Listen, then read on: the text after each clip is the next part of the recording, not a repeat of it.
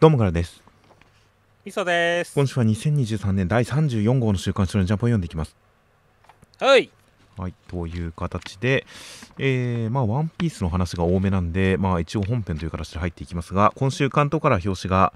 26周年記念自社版コラボ表紙ポスター関東カラーの、えーワンピースが関東カラー表紙となっていました。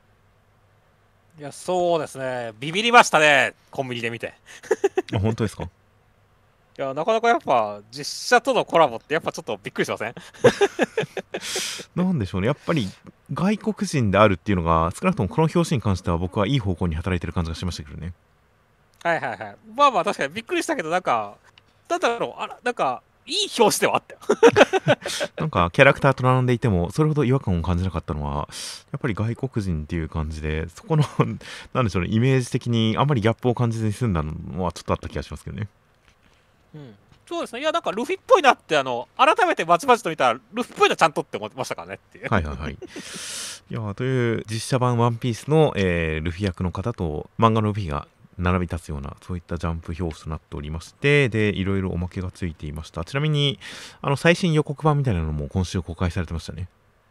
そうですね。見ましたか？見ましたね。ななんか、結構期待値高まってきましたね。そうですね。いや、原作再現がすごい原作再現なのと、ちゃんと CG とかが安っぽく見えないところとか、いや、すごいこれは期待できるんじゃないかっていう感じがしてきましたよ。いやそうですね。CG は本当予想以上な気がしますね、これってはいはい、なんかあの世界観のディティールというか実在感というか、その辺がちゃんと出てる感じがしましたからね。うん、そうですね。いや、これは本当に間違いなくワンピースの実写化だと思いましたよ。いやー、ネットフリックスだから契約しなきゃって思ってますよ。ああ、ぜひぜひぜひ、ぜひ契約して他の実写化作品を見てくださいよ。そうですね。ネットフリックス版デスノートとかぜひ見てくださいよ。それ、大丈夫ですか？いや、もうすごいですよ。あの、カーチェイスとアクションが売りの映画ですから、実写版ですのと。頭脳戦をやれよ。あっさり、あっさり正体がバレて、カーチェイスがメインという、そういう映画なんで、ぜひ見てほしいですね。はいはい。などなど、まあ、ああいった、ああいった、なかなかこう、予想外の方向に飛んでった感じの作品ではなく、本当にワンピースをちゃんと実写化してくれた感じのする予告編だったので、いや、本当に8月の公開が大変楽しみな感じの作品で、その PV に関する映像とかもちょっとありましたし、そして、その、えー見出しにも載っていた、ポスター関東カラーというやつ、表面に関しては、まあ、その実写化の元になったあたり、連載初期の、えーお話にちなんだ感じの麦わらの一味ですとか敵とかに関する小田先生のイラストが表面そして裏面が実写版のキャスト一同という感じのポスターでしたいなんか、ほんと懐かしい感じがして、すごいいいポスター監督からでしたね。や本当に今の小田先生の画力であの当時のワンピースを描くというのはやっぱりなんかかっこいいですしお得感がありますねそうだね。ちゃんと波もちょっとあどけない感じですからね、まだこう、ナイスバディ感が少ない頃ですよっていう。まあ、少ないですしという感じでそれぞれちゃんとその年齢とかその連載初期の感じを書き分けてる感じの大変見応え 見応えのあるポスターで裏面に関してはこれ実写版キャストなんですねそうですね。なんかものすごいこう、まあ、下、なんかみんなで飯食ってるところとか、仲良さげでいいなってますよね。そうですね。まあまあ、麦わらの一味感もある感じで、あのー決してその、ワンピース、実写版ワンピースのポスターではなく、実写版ワンピースのキャストのポスターでしたね。そうですね。うん、まあ、いいんじゃないでしょうか、確かに。そのキャストがどんな人かというのが分かると、よりこう楽しめるかもしれませんからね。ですね。人となりが出てるかもしれませんといった、えー自社版ワンピースの紹介ですとか、まあ、写真ですとか盛りだくさんな感じの、えー関東カラーになっていました。という形で、えー漫画本編の方に入ってきますと、えー第1088話で、えーガープさんは、まあ、じじい、老いぼれは見捨てて若いやつが生き延びればいいみたいな考え方だったんで、えーまあ、コビーさんたちを逃がして、まあ、送り出してくれました。コビーさんは敵の追撃に対してすごいパンチ打ちました。戦艦バックやってましたっていう展開でした。いやーもう今週はガープさんの覚悟の行動と、その信頼に応えたコビーたちの奮闘に涙する回でしたねっていう感じでした、いやー、本当に、やっぱり情けない、登場初期にすごい弱かった、でもいいやつっていうのが、めちゃくちゃ成長してると熱いですからね。いや、めちゃくちゃですかね。まあポップワークとは言いませんが、あそこまでのギャップではないかもしれませんが、でもやっぱりあの情けないいいやつがこれだけ強くなった、そしてみんながもう目ん玉ひんむいてるという、この展開は熱かったですよ。やそうですね、もうヘルベッポさんなんかね、もう、コビーマジかよ、おめえ、すげえ染めよくやったーみたいなね、はいはいはい。めっちゃ感動してますからね、ここすごいよかったね、俺は。そうですね。兄弟分ですからね。そうだね。いやー、だからここにも友情をちゃんと感じるしてっていうね。いや、本当実写版ではないですが、本当に、あのー初期の、あの、表の人のあたりとか読み直したくなりましたよ。そうですね。あの頃のヘルベッポさん悪かったからなそうですね。あの頃のヘルメッポさんと当時のコビーを見比べたくなってきますよ。そうですね。というわけで、まあそういった意味でも熱かったですし、あとはね、あの、まあ先週、はいはい。あの先週もガープさんは息子たちは自分の後ついてくれなかったし、クザンさんも海賊に落ちちゃったしって言ってかわいそうだなって思ったけど、はいはいはい。あの本当にでもまだちゃんとついてくれる存在がいたっていうところ、それはコビーだったっていうところに関してはめちゃくちゃ感動したし、はいはい。そこに対してやっぱね、最後、ブワッハッハッハって涙を流しながら笑ってるじゃないですか、ガープさんっていうね。はいはい。これもやっぱり、息子もね、孫もついてくれなかったし、一番弟子もついてくれなかったけど、コビーさんがついてくれたって喜びなんじゃないかなっていうので、胸が熱くなりましたって感じでした感じでしたね。いや、それは間違いなくあると思いますね。もともと本当にジジイは見捨てて若いやつが生き延びろっていう思想の人ですからね。そうだね。だからもう老いぼれの自分を残してコビーさんが成長して巣立っていくところっていうのは本当にガープさんのこう願ったものなんだろうなと思いましたよ。うん、いやー、そしてこれどうなんですかね、ガープさんも、なんか、しなんか捉えられたとも取れるし、まあ、落とし前として処刑されたとも取れるしっていう取り方なんだよねっていう。まあ、凍らされてる状態でうまいこと保管されてるんじゃないですかね。ああ、あれですか、あのー、トグロに殺された玄海者みたいな感じですかって。あれって冷凍保存だったんでしたっけ？いや、まあわかんないですけど、一応なんか保存されてるみたいな感じですかっていう。まあまあまあ、なんか今回もこのコビーさんというか、この海軍の人たちでクザンさんに凍らされた人たちに関してゆっくり回答しなきゃみたいな感じで解放されてるシーンが描かれてたりしますし、まあ普通に考えたら凍らされた人間は死にますが、まあ、クザンさんの能力に関しては凍らせた後復活できそうな雰囲気もありますからね。そうですね。だからまあこの最後のシーンでガープさん凍らされてはいるけれど、まあ命は流れてるんじゃないかな、クザンさんとしてもそこにはちょっと温情というか、そこはまあ殺せなかったんじゃないかなみたいな風に考えましたけどね。なるほどね。まあまあまあ、ね、デッドアライブ、まあさくるね、ガーフさん、クロスギルドに引き渡すにしてもね、はいはいはい。まあ、生きてた方がもしかしたら懸賞金高いかもしれないしねっていう。まあまあ、その辺も何か政治的な駆け引きもあるかもしれませんし、まあ、クザンさんが本当に海賊の方になぜ身を落としたのかっていう、その根本的な理由というのが、やはり、うん、まだ明らかになっていないので、ガープさんに対してどういった思いを抱いているのか、どこまで冷徹になっているのか、非常に徹することができるのかとか、正直わかんないですからね。そうですね。うん、なのでやっぱり殺せないんじゃないかなこの感じだとやっぱ殺してないんじゃないかなという感じはするんでその辺また今後のガープさんの再登場クザンさんのお話とかも大変楽しみではありますよそうですね。そして、まあ来週というか、まあ、来週は救済ではあるんですけども、ね、まあ、ルフィはエッグヘッドに立てこもったってことなんですねっていう。はいはい4校麦わらのルフィ立てこもり事件ということで世界的なニュースになったその事件がまた徐々に明らかになってきて、まあ、この見出しというか煽りというか予告というかこれが本当だとしたら舞台は未来島へって書いてありますからねそうですね。なので、もういろんなところがドッタンバッタンですが、ついに大元であるところのルフィとエッグヘッドのところにこうお話が展開するんであれば大変楽しみですよ。楽しみですね。では続きましてが、坂本デイズの第128話、内容としましては、えー、ヒョウさんが死んだことを聞いた南雲さんはちょっと悲しそうですという中、坂本さんたちはスラーさんのアジトに接近します、シンくんが心の声を聞くと、これはという感じですというところに、えースラーさんの目の前に、えー、アキラちゃん登場ですという展開でした。いやー、まずは本当、南雲さんのね、この世界は才能がないやつよりもいいやつから先に死んでいく。お疲れ、ヒョウっていうところに関しては、もうなんだろうね、改めて本当、ヒョウさんの死が悲しくなってくる感じがして、もう合唱っていう感じでしたね。いや、本当ですね。なんか、南雲さんの目が死んでますしね、また。そうだね。いや、南雲さんは本当になんだろう、ひょうひょうとしてるようにも見えるけれども、こういうなんか友達思いというかね、はい、そういうとこめっちゃありますからねっていう。まあそうですね。決して、こう、心を許してる相手は多くない感じがしますからね、南雲さんは。そうだね。ひょうさんは間違いなく数少ない一人だったのかなという感じで、やっぱ失った悲しさはすごく伝わってくる2ページでしたよ。いやー、だからね、なんか先週のコメントとかでね、もうなんだっけ、あのね、ヒョウさんまだ死んでないかもしれない。メカメカヒョウさん出てきてくれみたいな コメントありましたけどもっていうね、はい。はい、いやー残念ながら殺練でも死亡確認ってなっちゃいましたからね。それは出てこないんだろうなっていう悲しみがありましたね、まあ、そうですね。まあ作品の、まあ、世界観的にそれはアンドロイドというかサイボーグのいる世界観ではありますがまあヒョウさんのあの感じだとちょっと復活は難しそうですね。そうですね。鹿島さんがいるからね意外といけるかなと思ったんだけどね。そうなんですよね。鹿島さんがいるからメカヒョウさんは設定的にはこの世界観のリアリティレベル的にはありえるかなという感じではあるんですがまあこの扱われ方でた再登場したらちょっとちょっと複雑な気持ちになっちゃいますからね。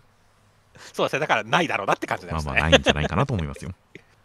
そしてまあ坂本さんたちがねスラーさんのところに乗り込むぜっていうところになったわけですけどもね。はいはいい。やーまさか一緒にアキラちゃんも来るとは思わなかったんでここら辺はどうなるんだこれっていう感じになりましたね まあそうですね。当然向かっているのは分かってはいたんですがこんな同じようなタイミングでそしてちょっと先んじて登場というのはなかなか場が荒れそうで楽しみですね。いやそうですね。しかもここの演出もさちょっと鹿島さんがあのヒョウスラーさんにちょっと疑念を持ってる。はいはい。でやばい鹿島さん殺されちゃいそうって思ったところにいやそうではなくアキラちゃん登場の方かよっていう形でね。ここもすごい場が荒れそうだして鹿島さんどうなるんだって感じになありますからねっていう感じで、ね、まあそうですね。でやっぱりこのスラーさん二重人格説みたいなのが唱えられていてその陰にリオンさんの存在があったんじゃないかっていう疑いがあるところでこの鹿島さんによるスラーさんへの疑い暴露からのアキラちゃん登場ですからね。そうですね。この鹿島さんとスラーさんのやり取りっていうのが全てアキラちゃんにもかかってくる感じでここはちょっとドキドキする展開でしたね。そうだね。そこに坂本さんたち場合によっては平介君とかも絡んでくるかもしれませんからね。はいはいい。やーちょっとマジで何が起こるかっていうね。もう本当に俺はねあの片栗さんばりにこう片栗さんばりにこう横で映画撮りてーって感じになりましたねっていう。そうですね。この瞬間を映像に撮りたいぜって感じだよねってめちゃくちゃしれっと撮影してますからねそうですね。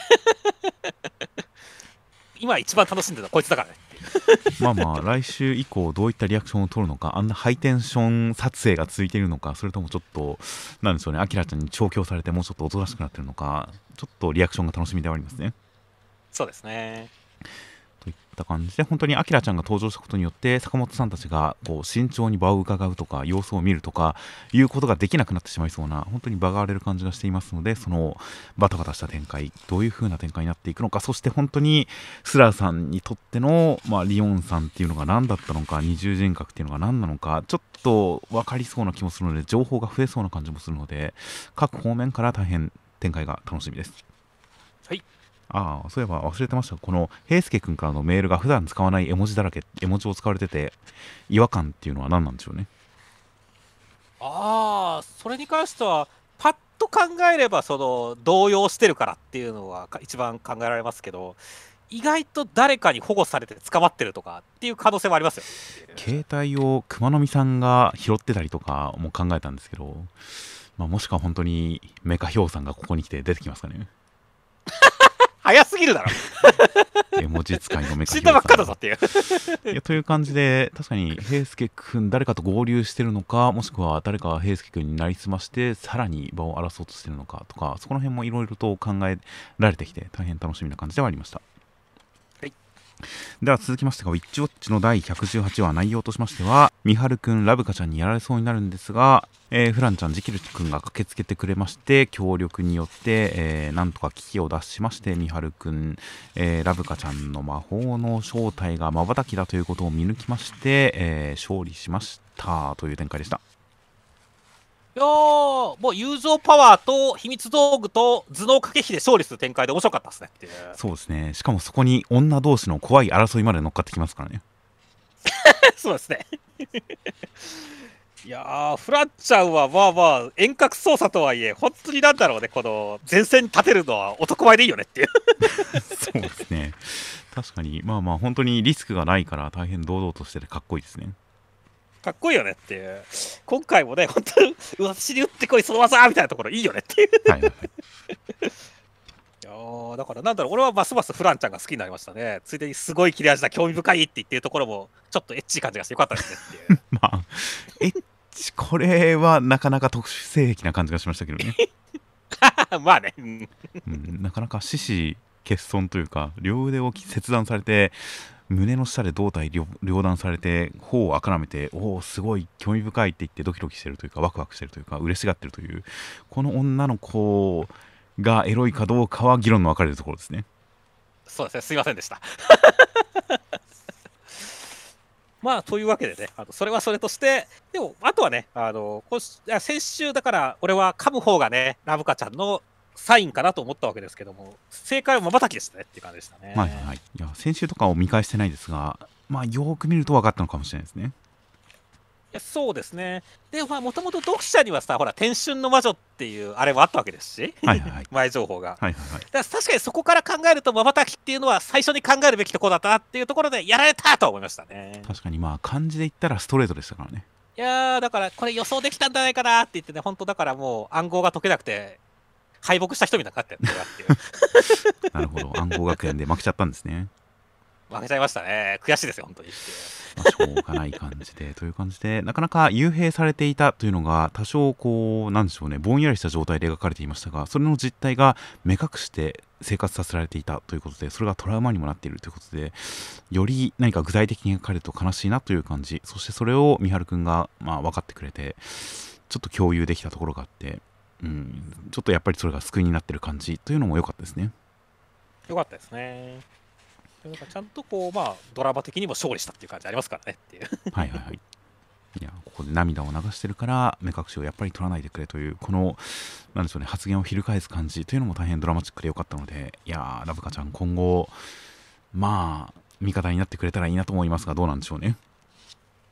どうなんでしょうね。なんか、フランちゃんとかに詫び入れ、まず詫び入れてからだろみたいな感じになって、射程とかにならないですかねっていう。まあそうですね確かに中学生組今回の戦いだけで終わらずこの中学生組との絡みが続いたらいいなとは思いますが、まあ、1回ウォーロックになった魔女ってなんかペナルティとかあるのかなとかいろいろ考えたりはするんでその辺も含めて味方になってくれたらいいなと期待してますよはいはいはい、そうですね。という感じで、えー次の戦場はどこが描かれるのか大変楽しみです。はいでは続きましてがセンターカラーです。えーコミックス11巻発売直前新展開大人気御礼センターカラー青の箱という形でその目が語る感情はというちょっと淡い色彩の、えー再度抑えめな感じの千夏先輩の1枚というセンターカラーでした。そうですね。ちょっと怖くありませんこれ？真顔なんですよね。そう、真顔なんですよね。まあまあまあ、ドキドキはするんですけどね、こう、やっぱ見られてるっていう感じが強いんで。はいはい、だけど、なんだろう、この心を見透かされてる感じがして、ちょっと、こう、なんだろう、慌てちゃいますよねっていう。まあそうですね。いや確かにその真顔で色彩も薄くて確かにちょっとのっぺりした感じではあるんですがそんな中でやっぱ目のこの艶というか輝きに関してはすごく興味を持ってこっちを見てる感じの視線でなんかその目に注目するとドキドキしてくる感じはありましたよ。いやそうですね。いや、やっぱあ、あまり女の子に見つめられることがないんでねっていう。なるほど。まあなんかイメージ的には朝朝の空気感なのかなと思いましたけどねこの薄さは。ああ、なるほどね。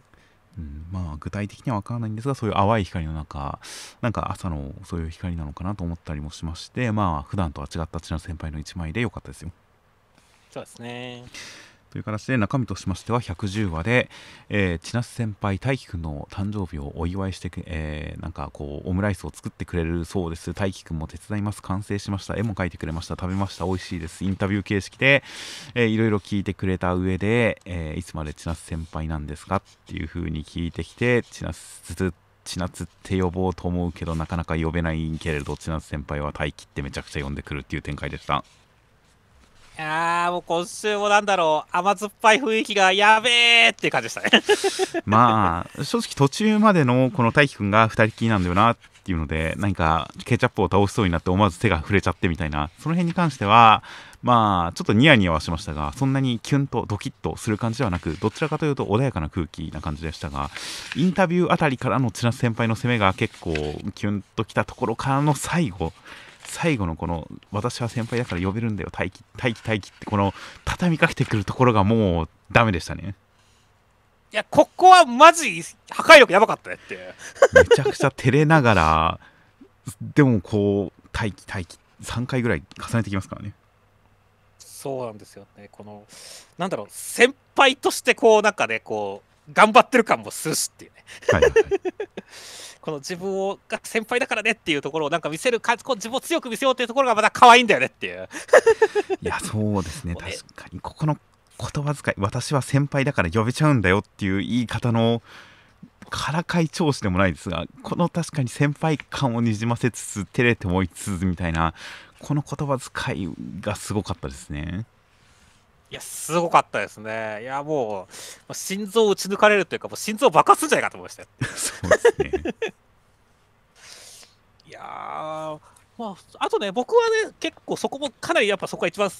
良かったけれども、その前のやっぱこう、大輝くんのためにケチャップで絵を描いてあげて、はいはいそれに対してこんな風に見えてるんですか？こんな風にかっこいいよって、さりげなくかっこいいっていうところとかもすごいキュンときたんですよねっていう。まあなんか千夏先輩の性格も込みで考えるとなんか本当に自然体で言ってるような感じがしましたねここは、いや、そうですね。うん、普段本当にそう思ってるからスルッと言ってる感じでこれは嬉しいなと思いましたよいや、嬉しいですよね。だけど、絵は下手柄で、かっこいいってハテナがついちゃうっていうね。はいはい ここら辺もなんかこう、ギャップ感というかね、お茶目感というかね、なんかすごい微笑ましくてよかったんですよねっていう。まあまあそうですね。天然感がありますよ。うん。いやー、だからなんか本当に、やべえな、え、もうここだけですでになんかもう、大輝くんの誕生日満たされたっていう感じなんですけど、これまだ先あるんですかね？今晩二人きりですからねいや、そうですね、二人だけですからね。やべえよ、これより先があるってどうなっちまうんだよ、俺はって感じですよっていう。いやー本当ですねいやこの後食べて片付けして洗い物してお風呂に入って寝るわけですようん。うん。もう全部イベントですよねイベントですね。何も何もなかったとしてもイベントですよね いやー、何が起こるのかないやーもうどうなんでしょうね。もう今からドキドキしてたまらないですよ。そうですね。まあ、どっかのタイミングで本当にこの夜のシーン切り上げて場面が次のシーン次の日の朝に飛ぶ可能可能性もありますがもう可能な限り長くこの夜を丹念に丹念に描いてほしいなと思っています。はい。では続きましてが「明日にかける」の第6話内容としましては和郎君と二斗君戦うことになりました。和郎さんの打撃はすごくて、えー怖い痛い全然組みつけないんですが、まあ、会話の中で二斗君、まあ、おじいちゃんの教えとかを思い出したりとかしてなんとか組みついたんですがマウント取られてやっぱり怖いってなった中、えー、和郎さんの発言とかに対して、えー家族なんだからじいちゃんは心配してるんだからという感じで泣きながら関節を決めますという展開でした。いやー、まあ、和郎さんやっぱチャンピオンだけあってめちゃくちゃ強かったわけですけども、はいはい。はいそれに対して、なんだろうね、この沈んじまうって決めつけてるところがムカつくんだよとか、役に立つとか立たないかしないだろう、家族だろうっていうところとか、はいそういうなんか、ニト君の本当優しさみたいなところで奮起して、向かっていく様っていうのはめちゃくちゃ熱かったっすねって。いや本当に。だから前半怒りが大事だ。もっと怒れそうだ怒れみたいなその怒りを軸にして描かれていたのが最後本当に全然怒りうん、怒りと言えなくもない成分も含んでるんだと思いますが本当にある種の情みたいな感じで泣きながらこう組みついていくところっていうのはものすごく切なさもあってキュンとくる展開でしたよ。いやー、だからもう本当になんか、めちゃくちゃテンション上がったんで、もう入ってるからね、落としていいぞ、ニト君ってなりましたねっていう。そうですね決まれば相手は失神するということでいやーまあ本当にこれあっさり返されたりとかそういった感じではなく本当にニト君にいいところまで行ってほしいお兄さんがこう無視できないような何かを残してほしいと強く願いますねいや、本当そうですね。そして、あとはね、和郎さんも結構、その、なんだろうね、意図的に毒を怒らせて何かを引き出そうみたいな節があるありますからねってはいはいその辺の真意がどこにあるのかっていうのも気にはなってるんですよね。まあ、そうですね、まあ、まあまあ撮影取り逃すなよみたいな感じでニト君をよく撮っとけみたいな感じで、まあ、ニト君やっぱりその才能に注目するところはあって何らかの形で世に出そうと思っているのか、まあ、自分にとって利用できると思っているのかいろいろ考えられはしますがやっぱりニト君を認めてる感じはちょっとありますよね。そうですね。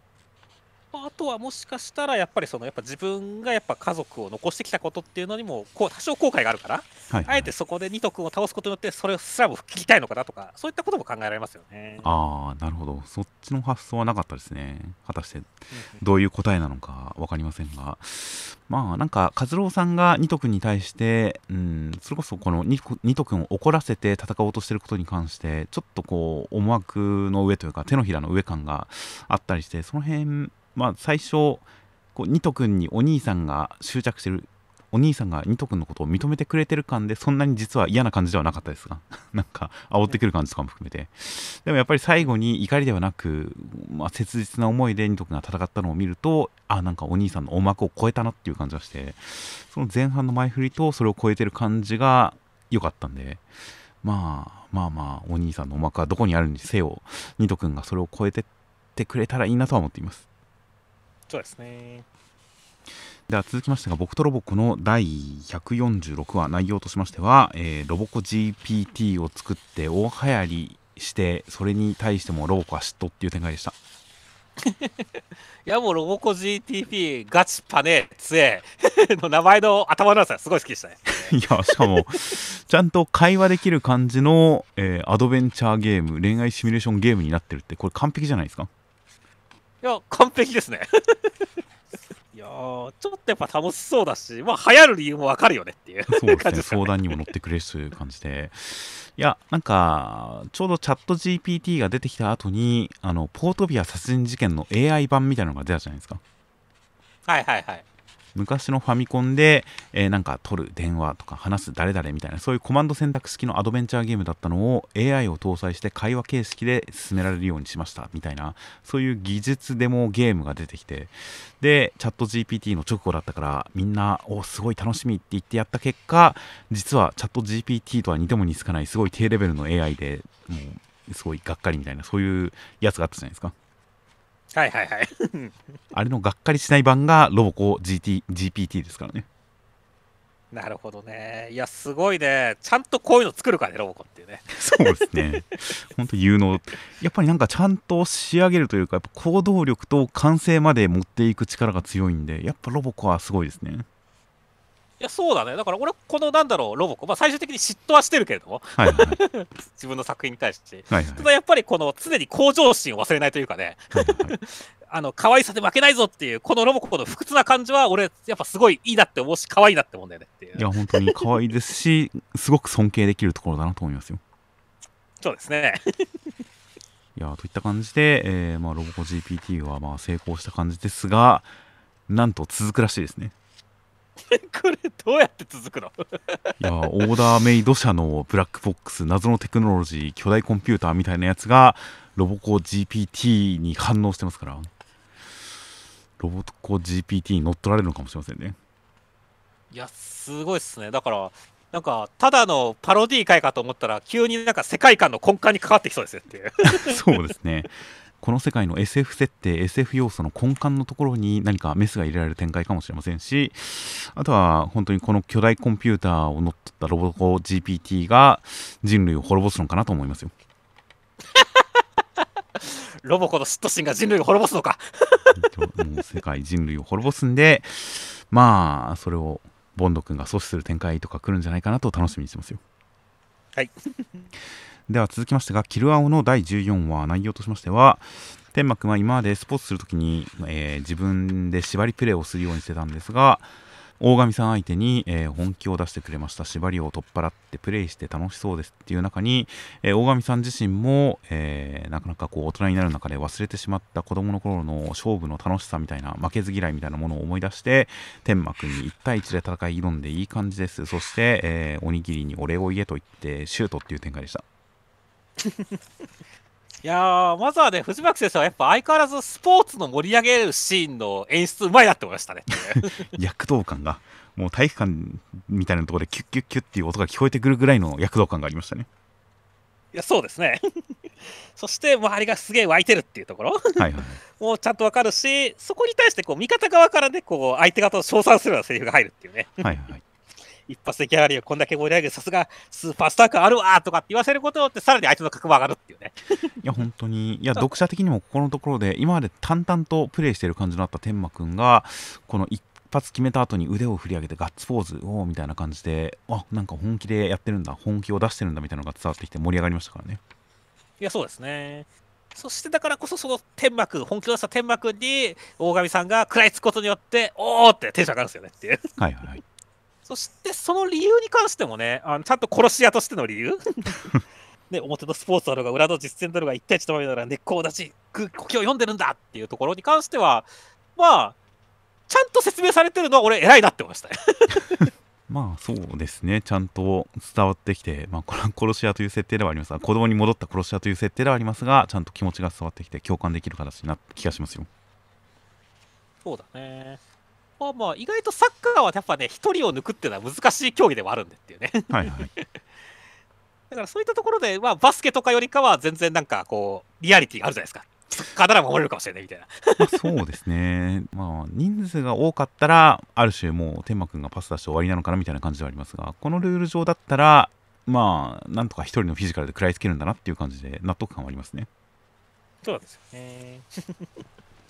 そして最後のキック勝負で勝つところに関してはおにぎりパワーですよっていうね まあまあまあ、そういった怒りのパワーが乗っかってますからね。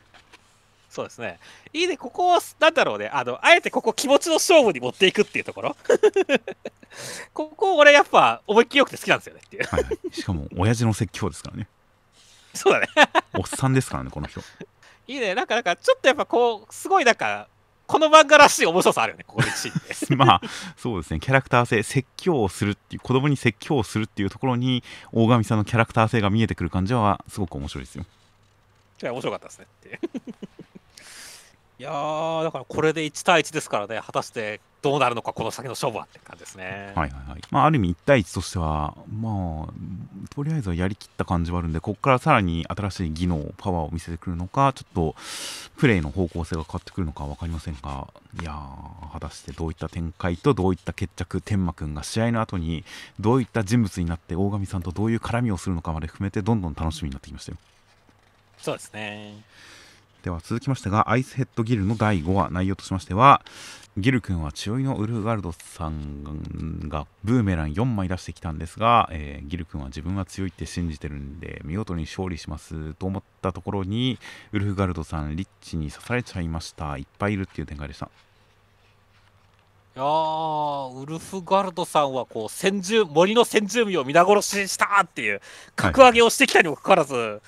ギル君があっさり勝ってしましたねっていう。いや本当に今週ジャンププラスで公開されたあの昔の「ハンターハンター」の劇場特典のあのクルタ族のお話を思い出すくらいひどいことをしてるんですけどね。やばいよね、フルフガルさん。そうですね。皆殺しにしたのってちょっと引きましたよ、さすがに。そうそうそう。ただ、それでもやっぱギル君はそんなやつよりも圧倒的に強いんだっていう感じでしたからねまあ そうですね。という感じで、まあ自分を信じ、ウルフガルドさんのこの高速移動に関して何の説明もなかったですね。本当は先週魔術なんじゃないかとかいろいろ考察したのにってこの世界の異能の一端が描かれてるんじゃないかと思ったら普通にフィジカルだったみたいですね。いやすごいね。まあまあまあ。2回転すれば歯4枚割れるくらいのフィジカルあるんだよねそんなっていう。そうですね。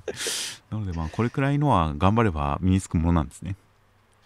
そういうことですね。まあまあ、リアリティラインが少し分かったのは良かったですよっていう。いや、本当に、このウルガルトさん戦で、この世界における、まあ、身体能力とか、まあ、戦いの感じっていうのが分かった感じはすごくしましたね。うん。そして、あとはね、この勝負を蹴りつけたのがね、神殿の刃が殺人の刃に勝った勝負あったウルフ・アガルドって、めちゃくちゃいいこと言ってるのが、こう、宿屋のおっさんってのがよかったね この。このおっさんが解説を1点になってるんですよね。そうですね。きる背後に気をつけろ なんかもうちょっとおっさんこの宿屋のおっさんが出てくるだけで後半ちょっと笑ってましたよ僕は。そうだよね。名前ないキャラなのにっていう。この強者感が味方感仲間感が。いやーちょっとこれは仲間の旅の友になってほしいですね。いやそうだね。だって最後のいいセリフこいつが言うんかいって感じだから。そうなんですよね めちゃくちゃもう分け知り顔だなというか事情通だなとは先週からずっと思っていましたがもうそれを超えてますよね。超えてますからね。いや。いやちょっと伏兵来たなって感じですよねっていう。そうですね。いや全然サナちゃんより今ちょっと株が上がってますからね。それはそうですよね、うん。このウルフガルドさんに関してあのドレキも自分を信じるやつだった。自分の目で見たお前を信じてたんだぞと言ってドレキさんは自分の目を信じて自分の目で見たウルフガルドさんのことを信じて改心すると思って更生すると思って命を助けてあげたんだぞっていう話をしてくれますが結果部族一つ皆殺しにされてますからね。そうなんだよな。それドレキさんちょっと間違ってましたからねそのドレキさんの人を見る目っていうのはあまり当てにならないかもなというのはちょっと思いましたがまあまあまあそれくらいちょっとお人よしな人だったのかもしれないですね。そうですねそして、まあ、これだけでも結構満足感があったわけですけどね、まさかここでリッチのやつらが出てくる、リッチの軍団が出てくるとは思わなかったんで、そこは結構びっくりでしたね。いや本当に集団で出てきたっていうことでやべえっていう感じがすごくしますし根絶やしてやる偽王の子孫っていう形で偽王やっぱりこの王を殺害したりとか、まあ、ギル君のお父さんの件とかそういった王族にちなんだいろいろなお話を語ってくれそうなリッチが出てきていやかなり大きなお話につなげてきた感じはすごく盛り上がってきましたよ。あとは本当にウルフガルドさんの方もね、子供が刺した後に、やったやった、これで僕大人になれるって言言われ言ってますから、はいはいはいもう死体に乗っ取られること確定でしょうからね。はいはいいやーそしたらもう弟とかも仲間フラグ立ったと思いましたよっていう。いや本当にありえますねこの流れだと。うん、いやーという感じなのでまあまあウルフガルドさんのリッチ化がどうなるかも含めて一体来週何が起きるのか大変楽しみです。はい。では続きましてが、えー読み切りです。超スピードお嬢様バトル読み切りセンターから47ページ縦ロール小園江夏樹先生という形で、えー小園江夏樹先生、えーえー経歴としましてはこちらお名前で検索するとかなり上の方に東京芸術大学の卒業生紹介が出てくるんですよね。そうなんだ。なので、まあ、あ東京芸大すげえっていう、なんかブルーピリオドを読んだ知識で、あすごい人だなと思いましたが、えー小園先生、受賞歴に関しては、2021年第102回手塚賞にて、えー煩悩僧正という作品で準入選、それがジャンプギガに掲載されてデビューされた方で、本誌読み切りに関しましては、えー2023年、今年の第11号に、ウパのルパコは一般人という作品、こちらを掲載して本誌デビューされてました。そうですね。いや、あれも本当ヒロイン魅力的でめっちゃ面白かったです、はいはいね。結構僕らの間でもめちゃくちゃ高評価で、いや、小園江先生、楽しみ、注目っていうお話をしていた小園江先生、再登場となります。著者、プロフィール、えー趣味、散歩、銭湯、面白くないことを2回言う。面白くないことを2回言うそうです。そして好きな漫画、接客無双、放課後秘密クラブ。いいですね。信頼できますね。信頼できますね。信頼できますね。というのと、あと、標人、ブレイズ・オブ・ザ・ガーディアンズという、こちらが分からなかったですが、調べてみると中国の方の漫画みたいで、なかなか、やっぱりアーティスティックな、アーティスティックな絵面で、なかなか気になる作品でしたね。なるほどね。ちょっと何かの機会に読んでみようかなと思うような作品を載せていました。という形で、えー小園江先生の新作「縦ロール」中身としましては、えー青果町という町に、えーまあ、いろんなごろつき荒くれ者が来るんですが全員撃退されてしまいました。それは縦ロールという超強いお嬢様がいるからです。今回も倒したマフィアのボスみたいなのをジーヤにしました。っていう展開でした。いや、ほんと、縦ロールお嬢様の魅力で走り切ったっていう疾走感がやばい読み切りでしたね。いや本当にただただキャラクターの魅力でしたねそうですね。いや、でも、これ正解ですよっていう。いや本当にいや当然展開としてちゃんと敵も出てきますし敵も倒しますし敵のキャラクターも立ちますしで G っていうのがお話のなんでしょうドラマ立てとして舞台装置としていろんな役割ですごく活躍してるのが面白かったんでまあ本当に細部細部パーツパーツで見て面白かったんですが結局それら全てがお嬢様のキャラ立てになってるっていうのが一番いいところでしたねや、そうですね。すごい、なんか魅力が最後収束していく感じがいいあるよねって。そうですね まあ敵をジーヤにしてジーヤが全員敵の荒くれどもだったっていうのは良かったですねいや、めちゃくちゃ良かったね。本当だって、なんでこんな大量の G がいるねんっていう、ちょっと思ったけどさ、はいはい それが本当、ちゃんと回収されて、そういうことだったのかってなるし、はいはいでそれが本当にこうお嬢様の格につながるからねっていう。そうですね。いやだからここでこのお嬢様が今回の敵をこうとどめを刺す瞬間こんなにも生きてえのかって言っって髪の毛が白髪になっていって老けていくっていうコマを見た瞬間にそういうことかみたいな感じがあってその後の展開がもう怒涛の盛り上がりでしたね僕の中でいやもうそうですね 沼津も生きてましたしねっていう、はいはい、いや本当にだから そのネタばらしの仕方見せ方というのをアクションの一番の盛り上がりのところに乗せて怒涛の小回りで畳みかけてくる感じというのもすごい良かったんでいや設定も見せ方もとても良かったですね。そして、まあ、最後は本当にね後ろ姿だけどちょっと照れてるお嬢様がちょっと可愛いっていうね。はいはい。いやーだからなんだろうね本当主人公のカノンさんが本当に魅力的そして可愛いってなれる感じでもう好印象でしたね。そうですね。でずっとぶれなかったお嬢様としてぶれなかったこの主人公が最後お母様のこの絵の前で私はお嬢としてうまくやれているでしょうかてんてんてんみたいな感じでちょっと疑問を口にするそういったちょっと心情を吐露するみたいなところで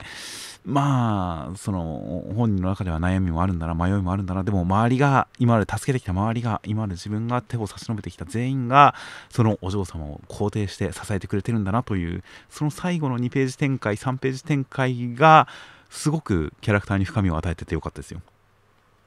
本当ですねだから本当改めて読み直すとヤクザのところに行った時に後ろでやっぱジーヤたちがお嬢様今日も頑張って素敵とかってはいやってる垂れ幕がめちゃくちゃなんかエモく感じるからね。そうですね。単なるギャグではなかったんですよ。そうそうそうそうそう。ただの逃げ足かしギャグだと思ったのにって終わってみるとちょっとエモいやんけってなるからねって。いや実際お嬢様の中で私は正しくやれてるでしょうかお母様みたいな感じでその判断基準を持てずにやっぱりちょっと苦しんでるまあそれこそ孤高の存在としてお嬢として苦しんでいるようなところがあるっていうことが分かるともうガンガンに垂れ幕とかで応援している G たちっていうのの気持ちがすごく伝わってきますよね。そうですね。いやそれが本当に優しいものなんだなというのが伝わってくるんで確かにエモい展開でしたよ。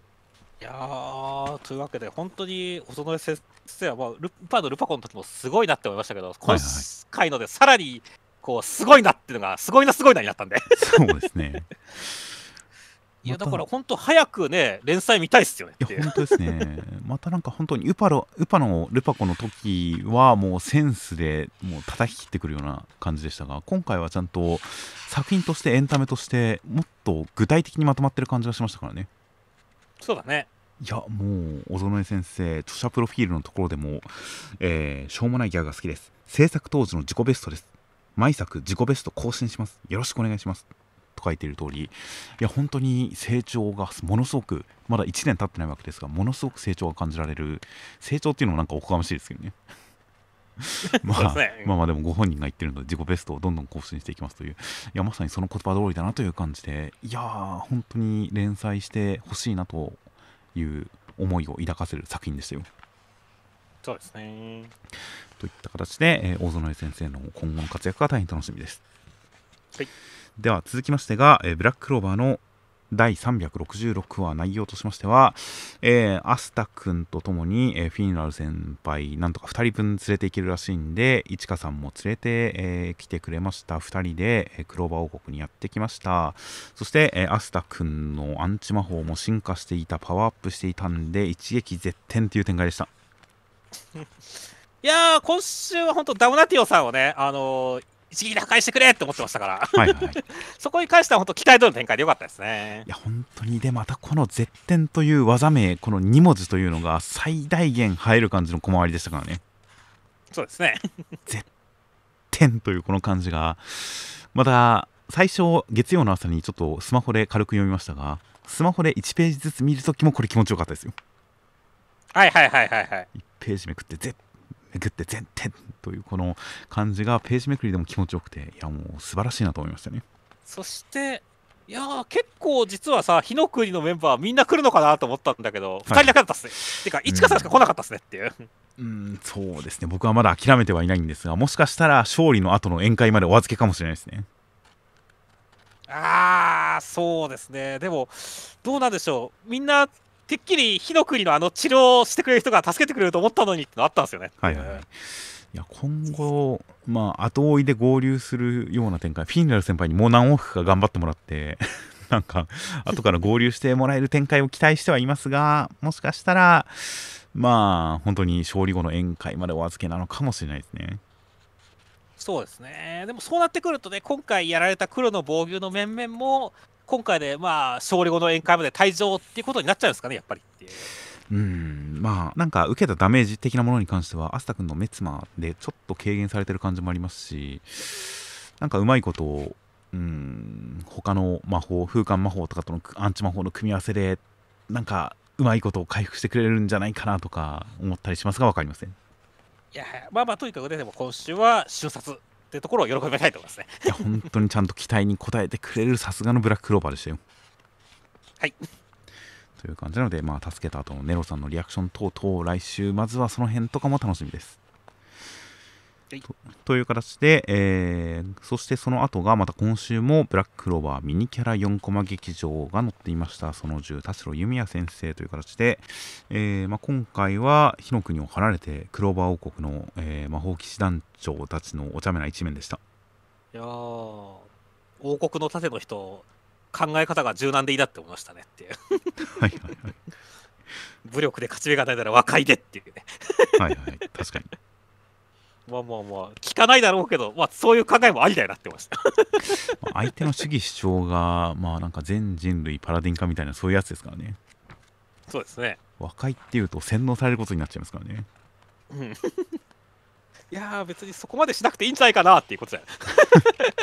まあそうそうですねまあまあまあ、うん、考え方として一度は考えた方がいいとは思いますね、うん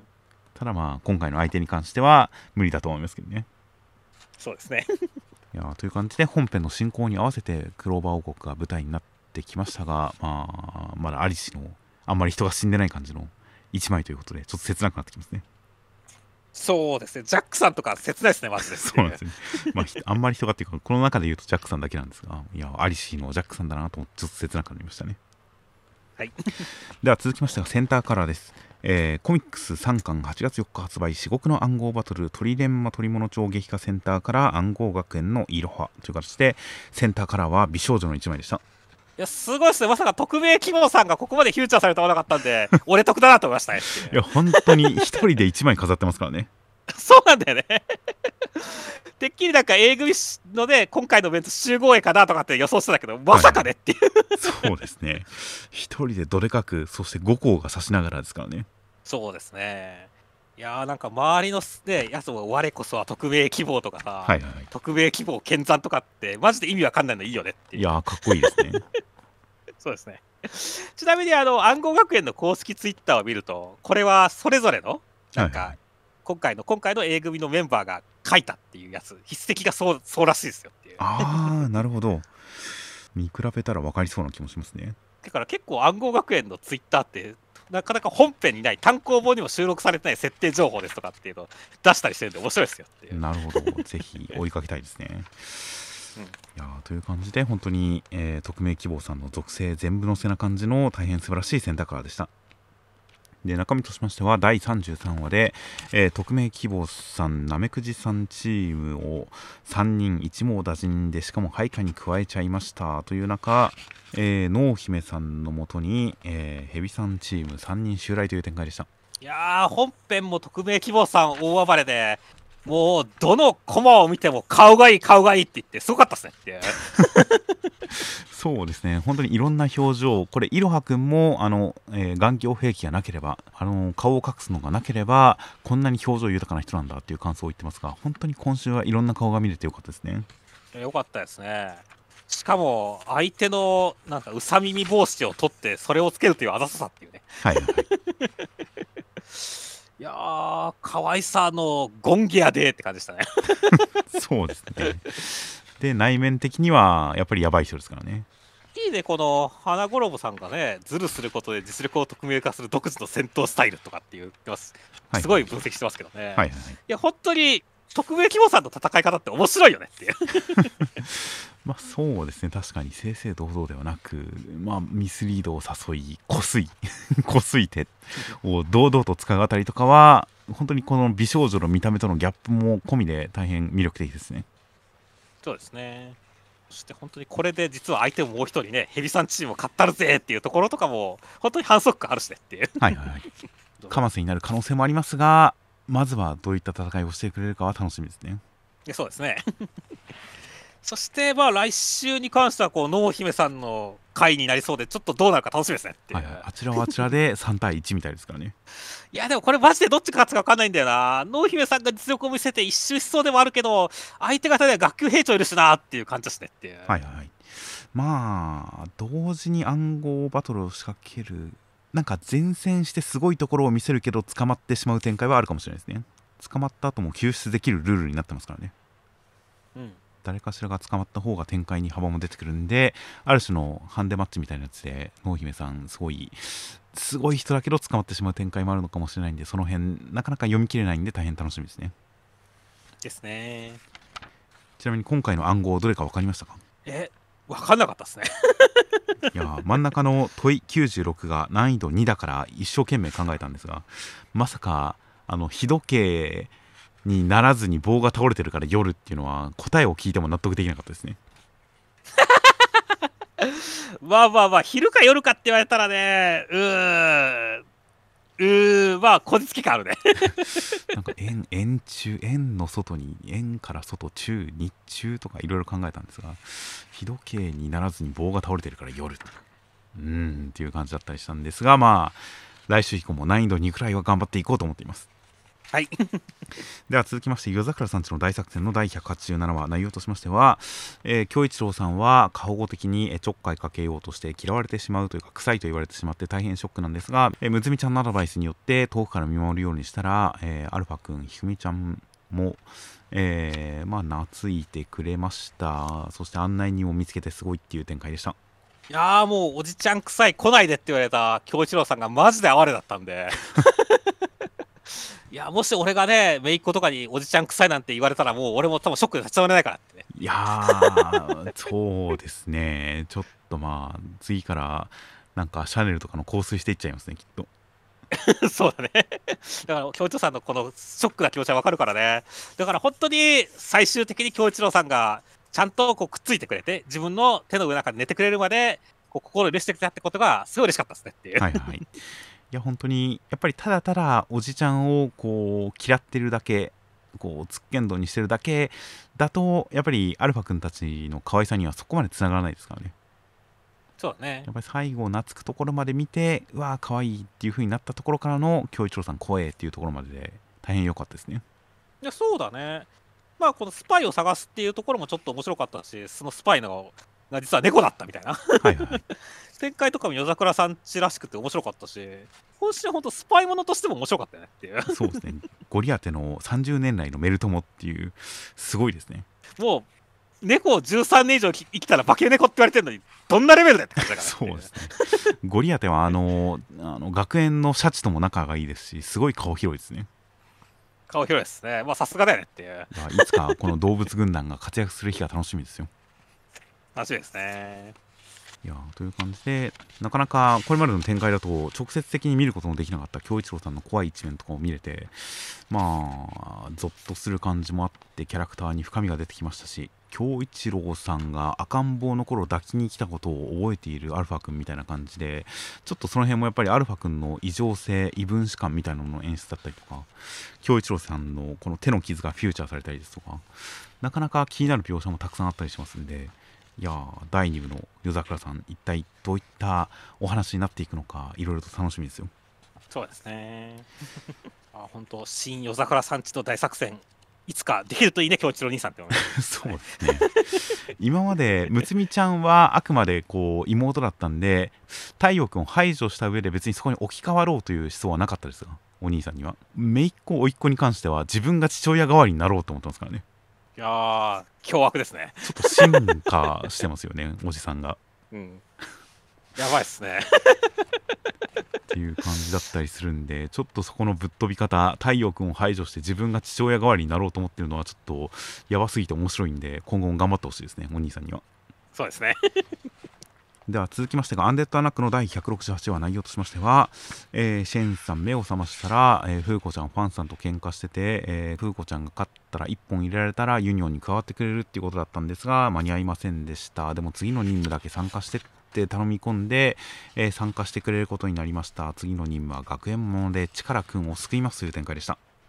測ったな測ったな出雲風子って言ってるファンさんくそ笑いましたね。完全に広いんですよね いやでも本当そうだね。っていうかファンさんなんだろうね。面白すぎでしょって感じだね。そうですね。正直なんかファンさんがなんかそれなりにやる気出してる。お前がそれほど言うなんてどれほどの敵かみたいな感じでやる気になってるあたりでこれはあれだなってちょっと分かっちゃいましたからね。そうですね、絶対騙されてるなって分かっちゃいましたからもうニヤニヤが止まらなかったですよね。うん。